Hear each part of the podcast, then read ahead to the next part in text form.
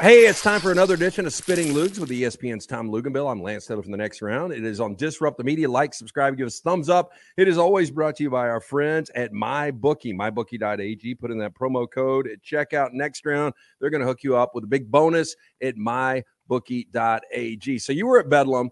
That's one of those games I've really I like watching on TV. I've never really cared about going to the game. I've been to Stillwater, I've been to Norman.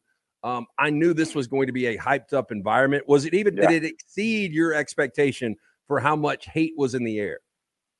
Um, I think it probably met my expectation. And, and full disclosure, our crew had this game in Norman last year in ABC Prime when both of the teams were playing so poorly. It didn't even seem like it was a rivalry game. It was just another game where each team was trying to survive and get a last win. Um, but this one was the in stadium environment, and I don't know if you've ever been to Stillwater, but it's you know it's not very big. It's actually very very quaint. It's small, but they're right on top of you, and it's it's um it's really loud. They allow the students you know to have those paddles, and they're knocking them against the padded walls. The field is right up. Oh, the walls are right up against the field.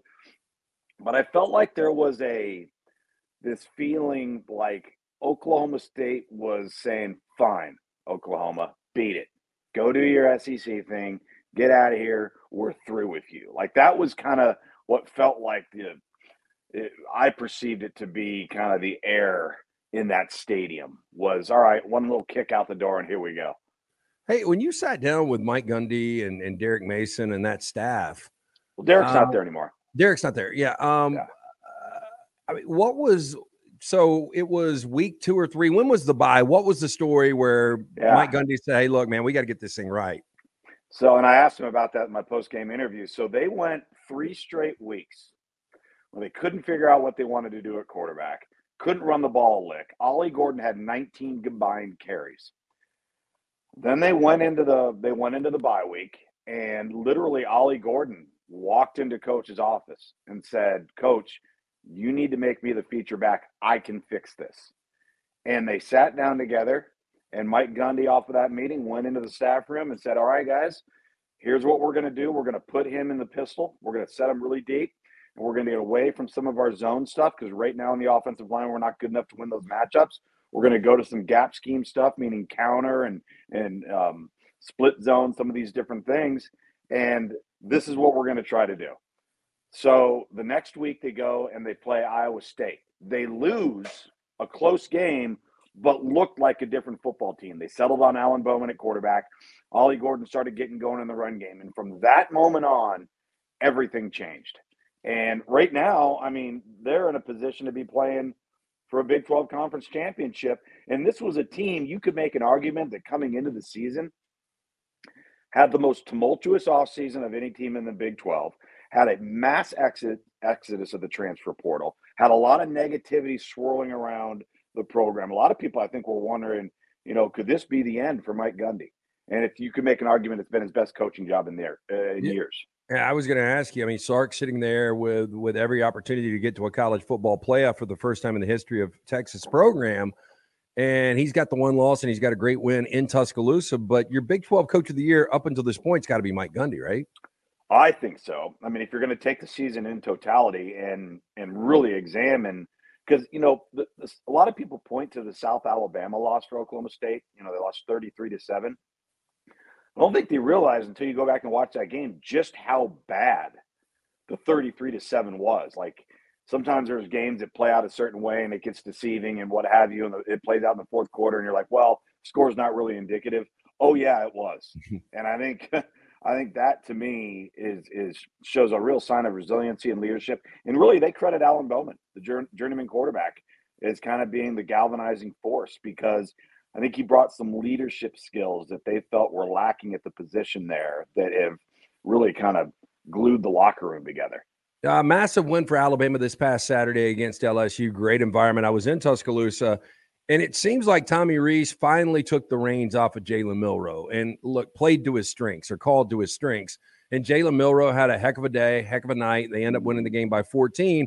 Now they've got one of these lazy 11 o'clock road games in Lexington, solid Kentucky team. Probably not the best we've seen under Mark Stoops, but a really good team. Yeah. Um, do you do you feel like this is one of those trap games at all for Alabama the way they're playing right now? I think every game's a trap game for Alabama, just like every game is a trap game for Texas. I mean, when we look at college football this past weekend, like how critical was that win for Alabama? You look at, at, at the Big 12 we were just talking about. I mean, you really think about it.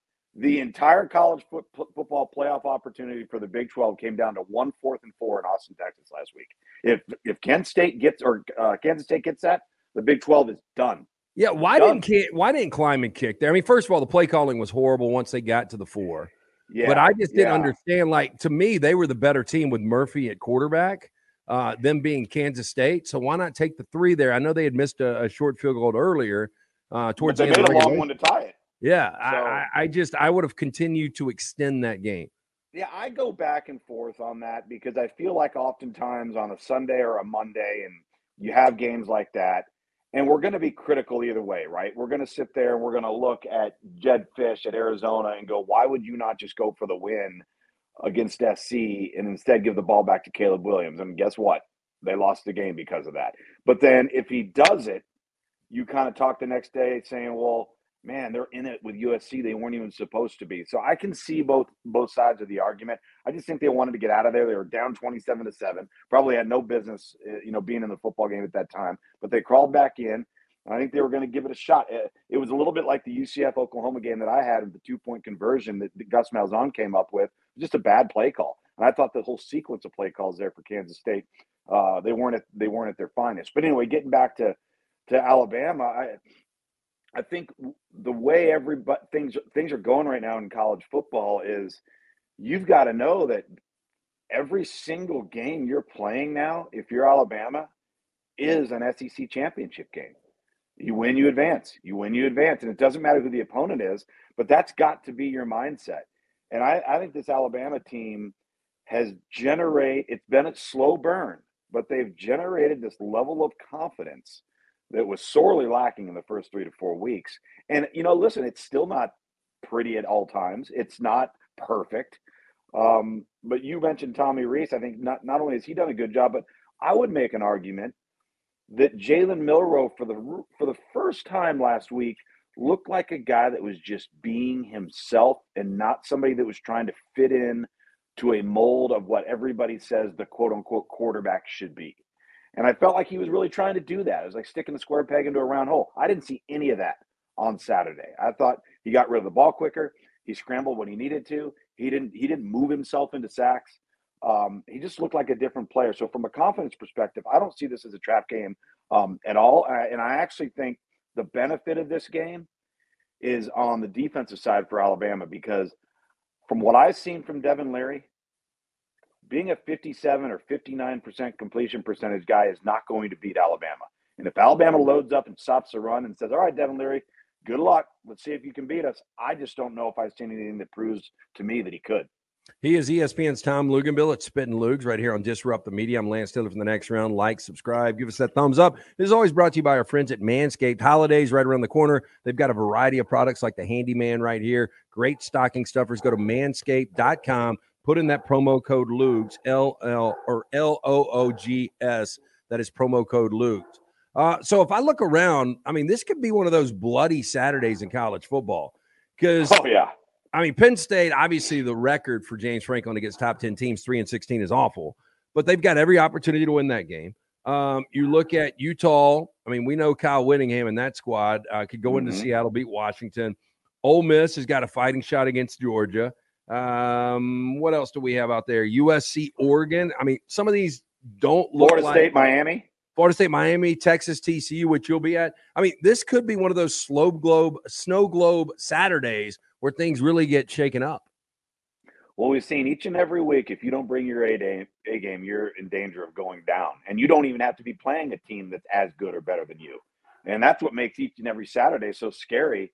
I, I, I mean, like I said about last week in the Big 12, the entire conference came down to one fourth and four.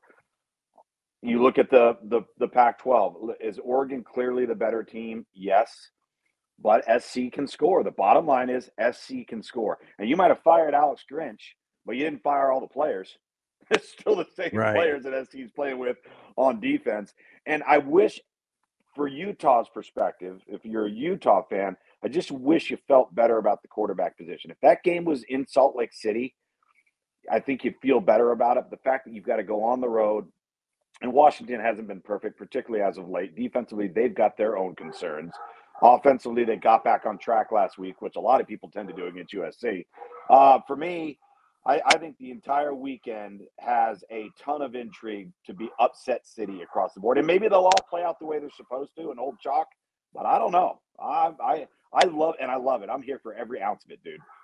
Uh, do you? I mean, Ole Miss, Georgia. This would be by far Lane Kiffin's biggest win in Oxford, and this would really shake things up because the SEC would be a complete mess at that point. At least trying to figure out who that team is that can get into the college football playoff. Do you give Yeah. Ole Miss a shot here, though? Um, I, I I do just because um, you know Ole Miss has done a good job of playing to their strengths, right? And they've done a good job of playing in big games and playing well. I do think this needs to turn into a track meet, though. They have to somehow get going fast early. That's the whole mode of operation for Ole Miss on offense. If they can't do that, then they're going to be in trouble. I think the benefit for Georgia in this game is you just played Missouri. Missouri is very similar to Ole Miss in terms of substance, explosiveness, quality quarterback play, difference makers on the perimeter, the ability to run the football, and you've kind of gotten a sense of that, and you and you took care of business versus um, versus Missouri. Now, is is Ole Miss the better team on paper? No, I don't think they are. I do think though that the whole thing is going to be predicated on whether or not Ole Miss is successful on first down, so that they can set tempo. If they're not, it's going to be awfully difficult for Ole Miss in, in this football game. And the thing about Georgia that's similar to Alabama was Alabama created so many negative plays, so many tackles for lost plays against Ole Miss that they were always playing behind the chains, Ole Miss, so they couldn't ever go fast. They couldn't be who they are. And Georgia's capable of doing the same thing. He is ESPN's Tom Luginbill at Spittin' Loogs right here on Disrupt the Media. Like and subscribe. It is brought to you by Lance'sLock.com. Jump on board every league, every day. Uh, we've got plays for you. We've got weekly plays, our weekly packages. We've got monthly packages, annual packages. Jump on board. Free play every day. Lance'sLock.com. You talked about the Big 12, four yards away from a walk-off. That conference was was dead and buried. I feel the same about the ACC with Florida State. Now, you look at Florida State's schedule. Miami could be tricky. Florida could be Yeah. tricky. Um, but more than likely, most people think they win out. But would you say shakiest conference right now, ACC or Big 12? That is such a great question because all right, so let's start with the ACC. I think what's so disappointing about the ACC is how good it started, right? We were 4 0 Miami, 4 0 Syracuse, 4 0 Duke, 4 0 North Carolina. And then you've got Florida State, of course. And then the disappointing teams like NC State, um, you know, have not played up to their billing. And then as of late, all of those teams I just, re- just referenced have started to falter. And I still think Miami has good players. I still think Miami's got the personnel to be a problem for Florida State. I really do. Um, but as far as top to bottom, I would say the Big 12. And I'll and I say that because I think the group of 5 teams that entered the league are in a, a distinct transition period where their depth has been challenged, their top level talent has been challenged, and none of them have been overly successful. You also have a football team that played for a national championship out of the Big 12 that is in danger of maybe not going bowling this year. Forget winning the Big 12. May not be eligible for a bowl. I think that's only the second time that's happened since 2010. What would it be? I think LSU 2020 and Texas in 2010. Uh yeah. Yeah, I think that that's what. I think that's what it is. And so I would probably lean slightly uh, towards um, uh, towards the Big 12 because I also think that coming into the season, we kind of knew who the good teams coming into the season were likely going to be and have been at least competitively good with the ACC. But going into the season with the Big 12, like people thought Baylor would be a lot better. People thought TCU would still be, you know, an eight or nine win football team. They did a really nice job in the transfer portal. People thought Texas Tech was going to be really good. All right. Um, you know, Kansas State wins the Big 12 last year, but they've got three losses. So I don't know. It's a great toss up debate that you could probably go on and on with, but the TCU one sticks in my in my side. It's just hard to it's hard to be in a national championship game and completely not make bowl season. And that it's, could happen. It's crazy. But back to the ACC and before the season started, you and I both were in agreement Brennan Armstrong transferring to NC State under Dave Doeren. This could be a really Man. good team. And now you've got MJ Morris who's taken over. He's 3 and 1 as a starting quarterback and yesterday he decides to tap out and he's like I'm done after 4 games and his dad goes on air on a radio show and he's like, We still have a commitment to NC State. He's not transferring out. Well, if you're not transferring out, why aren't you why? playing? Yeah. And Dave Doeren just endorsed the kid on Monday. It, it's a strange set of circumstances. I don't hey, like before you get into it, first, is he is he a good quarterback? I mean, he's three and one as a starting quarterback. I, I thought he's, you know, he's been okay. I watched him against Clemson. Yeah. Thought he was okay. Yeah, he's okay. I thought he did a really good job last year when he was thrust into duty when Devin Leary got injured, and, and they, they shouldn't have played him. They had to play him. He hung in there. I thought he showed a lot of resiliency and toughness.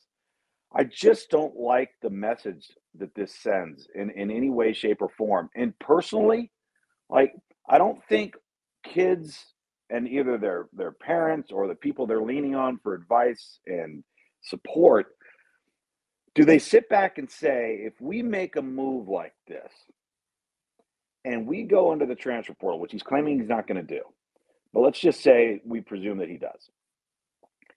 Do they not realize that every other coach in the portal that may have interest in him is going to do guess what? They're going to call Dave Doeren and they're going to call every assistant coach they know on that staff and go, what's the deal with this guy? Like, do they not think that through? I mean, it's the first thing I'd be doing. I well, mean, and that's the thing, man. I don't know. You're you're around this a lot because you've been in the recruiting game forever. And look, you've actually recruited kids and you've been recruited. But it's almost like, you know, this guy's dad is the one that's pulling the strings. And if that's the case, where hey, look, we can make more money with you going somewhere else. You need to pull pull it right now, pull the plug, and after four games, let's save a, a year of eligibility. I mean, that's really sad if you've got somebody telling a kid to do that. And I, I don't know if that's the case or not. Yeah. It, it just, but it, it reeks, right? And there's bad optics associated with it. And it creates doubt. It creates a perception that you're not all in, that you're not committed. I mean, it, when you think about it, like if the other guys on that team, they got to be asking the question. And on the other, not only are they asking the question, yeah, what's going on? They're, they're, they're probably having the same internal conversation you and I are having right now. And then on top of it, you're going, well, well could this bleed into other guys? And all of a sudden, does Dave Doeren have other guys coming into the house say, well, you know what, I'm going to sit down too, coach. I'm going to redshirt as well. And, and blah, blah. I mean, it just, just, it's bad ball. I don't, I don't like it. Okay. So this is random, but I brought this up on the air today. I, I think Florida fans are one of the more impatient fan bases in college oh, football. Oh, yeah. Oh yeah. And, and, you know, Billy Napier, you know, after the Utah win last year, they were like, this is going to be great. And that's really been Tennessee was a big win this year. But yeah. since then, you know, he's had really two what you would call quality wins since he's been there in a year plus. When you start to look at the schedule, they go to LSU, they go to Missouri, and they've got Florida State. It yeah. looks like they're going to drop three consecutive, which would be five consecutive, which puts them at five and seven, not bowl eligible if they were to blow him out and go to Deion Sanders and say, look, we know there's a little animosity between you and your University, Florida State, because Deion won't call him by name.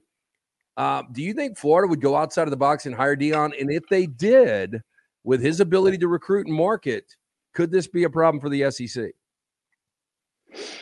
Oh man, you've asked a question that's got so many tentacles. It's uh, well, um, look, and, and, look, a lot of the shine as you think this over has has been taken off of. You know, Sean Lewis went from what an incredible hire to not even calling plays. He's the only reason they've been any good.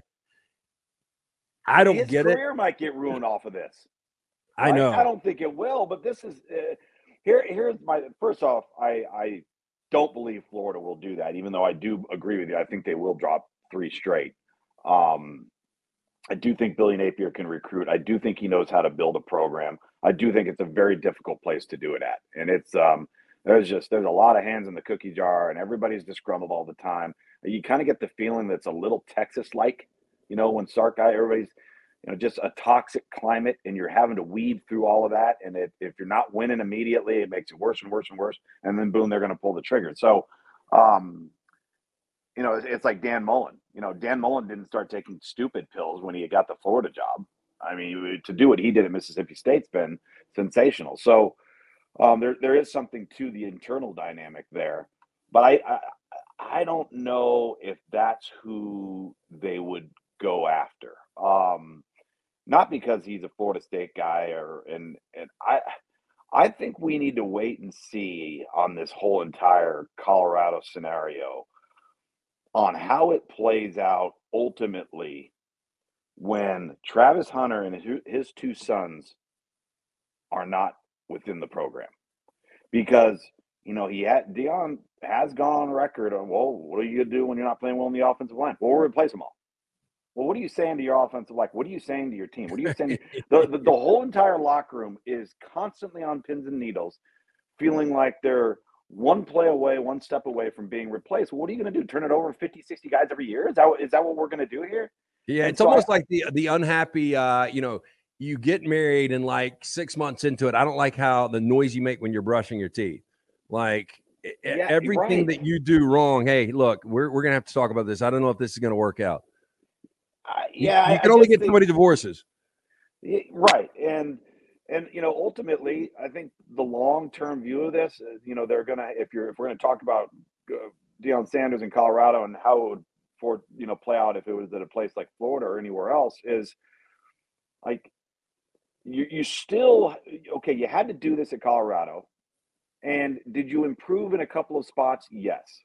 Are you is, is your depth in your in your front on both sides of the ball really really bad? Yeah, I mean that's the reality of the situation. We've all seen it.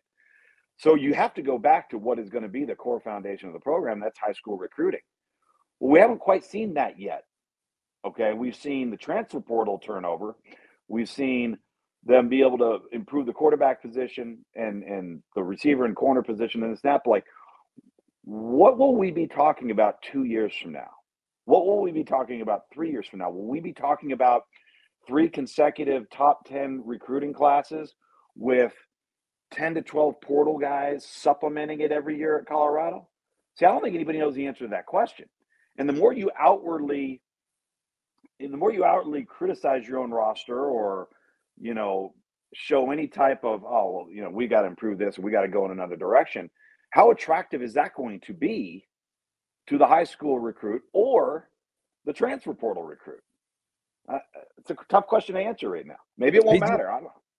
He's ESPN's Tom Luginbill. It's Spitting Loogs right here on Disrupt the Media. Like, subscribe, give us that thumbs up. It is always brought to you by MyBookie, where you use that code next round, secure that bonus at checkout at mybookie.ag. College football rankings basically stayed the same one through eight.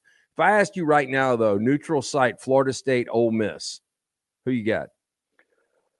Wow. Um, I, the reason I bring this up is somebody told me I was crazy. I was like, I, I, just get a feeling these teams are kind of the same. I do. Like, too. I don't know. I, I think they're really good. I don't think they're great. I don't think they win a championship. I've got four teams that I believe can get to a college football playoff and win two games.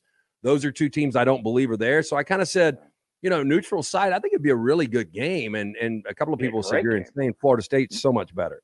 Oh, I don't know about that. I, I listen, and I've had Florida State this year, and I like them. Don't get me wrong; they're really good. Mike Norvell has done a great job. I think those two teams are very, very similar. I don't think either team's great in the offensive line. Um, at times, each team has shown flashes on defense, but I wouldn't say consistently. I mean, you look at listen, you look at Florida State the first five, six weeks of the season. Go look at them statistically on defense. They weren't stopping anybody. Right? Yeah, how and did so, they stop LSU in the second half? yeah, it's unbelievable. I mean, it's baffling when you when you look but back. LSU at that game. was not what we see LSU as. That's now. true. Yeah, LSU is not playing that way offensively now. And again, you know, when we in the off seasons and we talk about schedule, who you play, where you play, and when you play is a big part of the equation because teams are different at different times of the year, and that certainly could be said for okay Ole Miss earlier in the year. I mean, I had the game at Tulane. They should have lost to Tulane, right? Yep. That's not the same team we're playing seeing with Ole Miss right now. Um, so I think it would be a great game. I, I want to go back to something you said about the college football playoff. It, it's so funny how like nothing changes, right?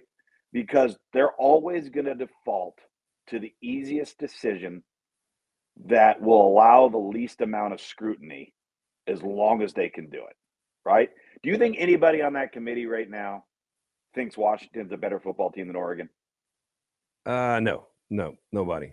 And I does anybody on the committee really think? Do they think Ohio State's the best team in college football? There's no way. No, no. But again, until they have to make a difficult choice. Here's what's going to be interesting. What let, let's let's play this thing out. So let's just say Alabama makes it to the SEC championship game, beats Georgia. All right, so two one loss teams there. You have um, an undefeated Big Ten champ. All right, and um, you have a one loss Pac-12 champ, whoever it is, an undefeated ACC champ, and a one loss Big 12 champ in Texas who's beaten Alabama, who do you leave out? Oh, yeah. I, I I don't know how you leave Texas out, right? But what And if they got Florida a- they- State's undefeated? They got a brand too. Yeah, I, I don't know. I think the ACC has gone from really deep conference to a very average conference. I, I yeah, totally, but, but I you, totally you, agree can't, with you. you can't leave out an undefeated Florida State. Hell, I don't know what you do. I know, and that's the chaos that the committee to this point hasn't had to deal with. Like they haven't had to deal with. There's going to come a time where they're going to have to make a choice whether head to head matters more than who you think is the actual best team or who your eyes are telling you is playing the best football right now. And you know, I like I look at Oregon, like I think Oregon is probably playing as good, if not better than any team in college football. Yeah, they're one of the four that I would have. And I don't know if you agree with this. I think Michigan, too. Georgia, Michigan, Georgia, Oregon, and Alabama are teams that could beat two quality elite teams in a college football playoff. Those are the four I've got right now. Yeah, and I think with Quinn Ewers, Texas could do it too because they're built, especially defensively and in the Yeah. offensive line. They're built like Alabama. Well, they're better in the offensive line than Alabama, but they're they're built. Uh, Texas is built that way in the right spots. But no, I mean it's an intriguing question. I mean, there's some scenarios it could play out that that literally it's not that hard for what I just outlined to actually happen. It's not. So Alexander Payne, Jim Taylor, uh, writing directing duo that started out of Omaha, Nebraska, I think, but they've done Election with the Reese Witherspoon, fantastic. Yeah. Um, they did Sideways. They've done About Schmidt. Uh, they've done the, Descendants. I mean, they've done uh, some really, really good movies. yeah. And now they've got one called The Holdovers that is coming out this weekend with Paul Giamatti. I love And it's- Giamatti. It's got like 98% of Rotten Tomatoes. And the backstory, period piece from the 70s. He's at a prep school. He's a curmudgeon guy. Yeah, they got to go home for Christmas break, right? Yeah, he gets left there to, he's actually, Baby The- basically. yeah, he's babysitting. He's the chaperone of all the students that couldn't travel home. Yeah. And it's supposed to be hilarious, but I'm going to see it Friday night. I don't know if this Are is ya? on your radar or not. Yeah. well, I'll tell you what, it is on my radar. I have no idea the next time I'll be able to go to a movie. It has Dead Poet Society written all over it, right? Yeah. I mean, it, Yeah. it, it really, it's good. It just has Meet, that. meet, meet feel. Scent of a Woman, maybe. Dead Poets. Scent of a Woman. Absolutely. Good call, dude. Yep. Well, I want to see that. And I'll tell you the other one, I, want to see Napoleon. Oh, I do too. Yeah. Ridley Scott makes great movies, and, and, And to me- Joaquin Phoenix is unbelievable. Yeah. And as good as Joaquin was in The Joker, I thought Joaquin's best role ever was as Commodus, uh, you know, under. Ridley Scott's direction. Yeah. Yeah, and that's was 23 years fantastic. ago. I know it. I know it. And so, uh, yeah, there's some good stuff like coming out um, and coming up. And I had to be honest, with you, I'm usually dialed in on that stuff, and I have not been lately at Well, all. I don't know if you, I, I mean, you're like me. You like recommending stuff that people haven't seen before. so I had a oh, yeah. crew of people come in town this past week and they were there Thursday night, uh, Friday night, Saturday, we were doing game stuff, uh, Sunday night, Monday night. So I would just go through, I've still got a DVD collection, which they all thought was hilarious because I guess great. nobody's got them anymore. Which means you have to have a DVD player. right. I've got a Blu ray still. I've only got one in the house, but I, I was going through movies. Have you seen? Have you not? And a couple of movies that they hadn't seen that we watched. Seven, one of my favorites, David Fincher, hasn't 1995. seen Seven? A bunch of people hadn't, believe it or not. And then we watched uh, Silence of the Lambs, which they hadn't seen Silence Somebody of the Lambs. How old are Yeah. these people? Uh, all over the place. How could you have not? I mean, that's almost on a level of saying I haven't seen Star Wars. I know. Well, you'd be shocked at Dunaway and Brown. We need to do this one time when you come on, just a full segment of how many great films. Like you could take AFI's or AFI's top 100 top films 100, of all time, yeah. and I bet they've seen eight to ten, maybe. Really? Yeah. But if you had to go seven or Silence of the Lambs, where would you go? Oh, that is so good. Well, I will say this, and a lot of people do not agree with me when I say this. Until the last sequence and the last whole scene, okay, really from when Kevin Spacey is introduced. Yeah, yeah. When he when he basically he, he he turns himself in, walks into the yeah. Yeah. From that point on, okay. From before that, from the beginning of the movie to that scene, I thought Brad Pitt was a horrible actor in that movie. I thought it was forced. I thought he was almost like a caricature. I just, I don't know. I just didn't think he was very good. Now, from Kevin Spacey's introduction to the end, I thought he was remarkable. I mean, the emotion on his face when they're out in the desert is is unbelievable. It's a really good question, but I would have to say, and I'm not a book guy, but I thought Silence of the Lambs was the best adaptation of a book to film that maybe outside of Jaws that has probably ever ever been done. And by the way, speaking of recommending um, movies, now you saw Red Dragon, right? Yeah, yep. I've okay. seen I've seen Manhunter. I've seen it all. Okay, that's what I was, I was just going to bring yeah. Manhunter. I was going to bring. You know, one of the first times we did an interview, it was so funny. Uh, we were talking, and and Brown was like, "You two know more about entertainment than anything," and you threw a trivia question to me. You were like, "Okay, who was Hannibal Lecter in Manhunter?" And I was like, "Brian Cox." And this is before Succession. We were, we were, like, "Holy shit! How did you get that right?" It's I mean, such a good movie. Like you don't realize, like, because yeah, I love William Petersen back in the day. Yeah, before CSI. That's yeah. exactly right. So, um, but no, I would probably have Silence of the Lambs just a slight, slight nod.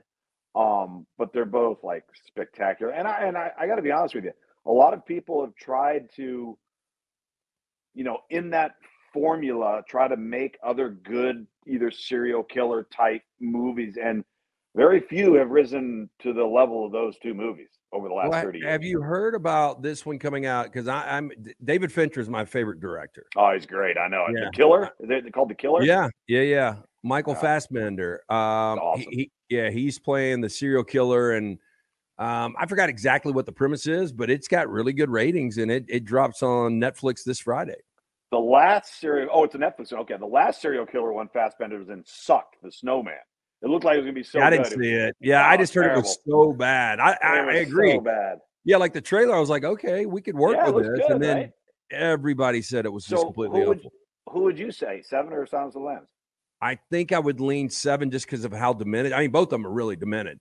You know, Silence of the Lambs swept the Big Five at the Academy Awards. Oh, just something about seven from the score. You know, Trent Reznor, the first co- yeah. collaboration with David Fincher. Um, for Kevin Spacey to not even be credited just as John Doe. I just thought there were some really cool elements to that film, but I love both. They're both top tens for me.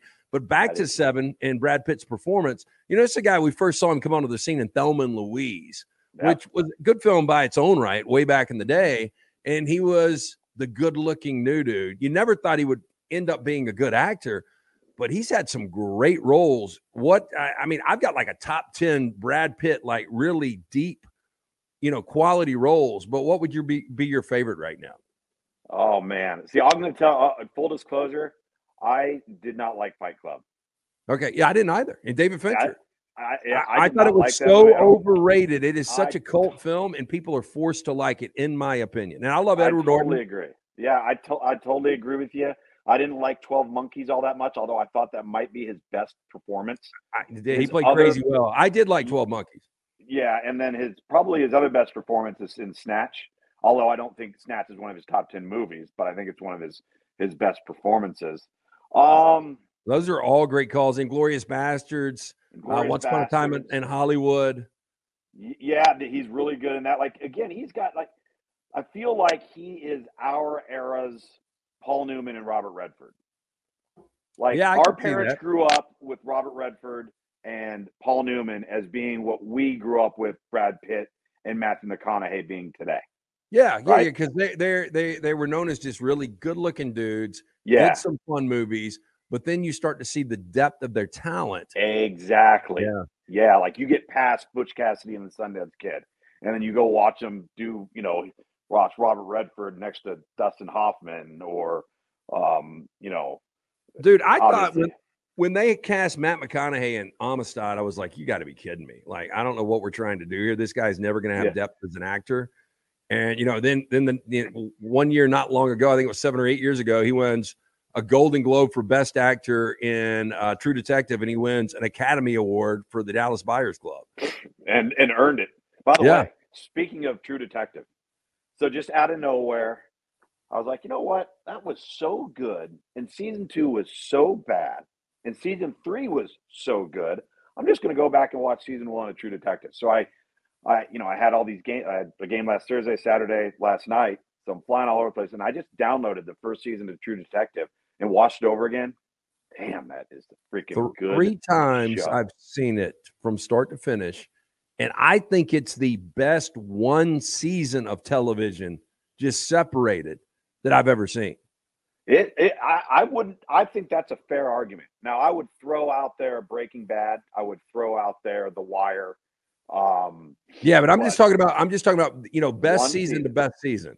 yeah, oh I- yeah, no, listen. I'm I'm with you. And you didn't realize that like you th- thought it was 10, 12 episodes. It was only 8 episodes. And they got so much information into that thing.